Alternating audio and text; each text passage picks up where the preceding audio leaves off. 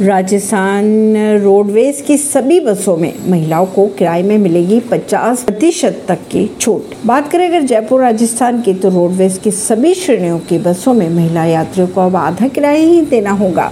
राज्य सरकार की अगर बात करें तो उन्होंने रोडवेज़ की सभी बसों में किराया आधा, यानी कि 50 प्रतिशत छूट देने का फैसला किया है। राज्य सरकार के अनुसार महिलाओं के लिए रोडवेज़ की बसों में सफ़र करने पर रियायत का दायरा बढ़ा दिया गया है। अब महिलाएँ और बालिकाओं को राज्य की सीमा में राजस्थान राज्य पथ परिवहन निगम की समस्त श्रेणी की बसों में यात्रा करने पर 50 प्रतिशत की छूट दी जाएगी। इसी के तहत मुख्यमंत्री अशोक गहलोत ने संबंध में प्रस्ताव को स्वीकृति भी दे दी है। बिहार में विपक्षी दलों की बैठक, दिल मिले न मिले हाथ मिलते रहिए, चरितार्थ करती है मायावती ने कहा। उत्तर प्रदेश में बसपा प्रमुख मायावती ने कहा कि तेईस जून को बिहार में होने वाली विपक्षी दलों की बैठक, दिल मिले न मिले हाथ ज़रूर मिलने चाहिए।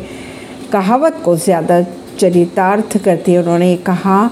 साथ ही उन्होंने ये भी कहा कि लोकसभा चुनाव को लेकर विपक्षी पार्टियाँ पहले प्रयास कर लेती तो बेहतर होता। ऐसी खबरों को जानने के लिए जुड़े रहिए जनता से रिश्ता पॉडकास्ट से, परवीन दिल्ली से।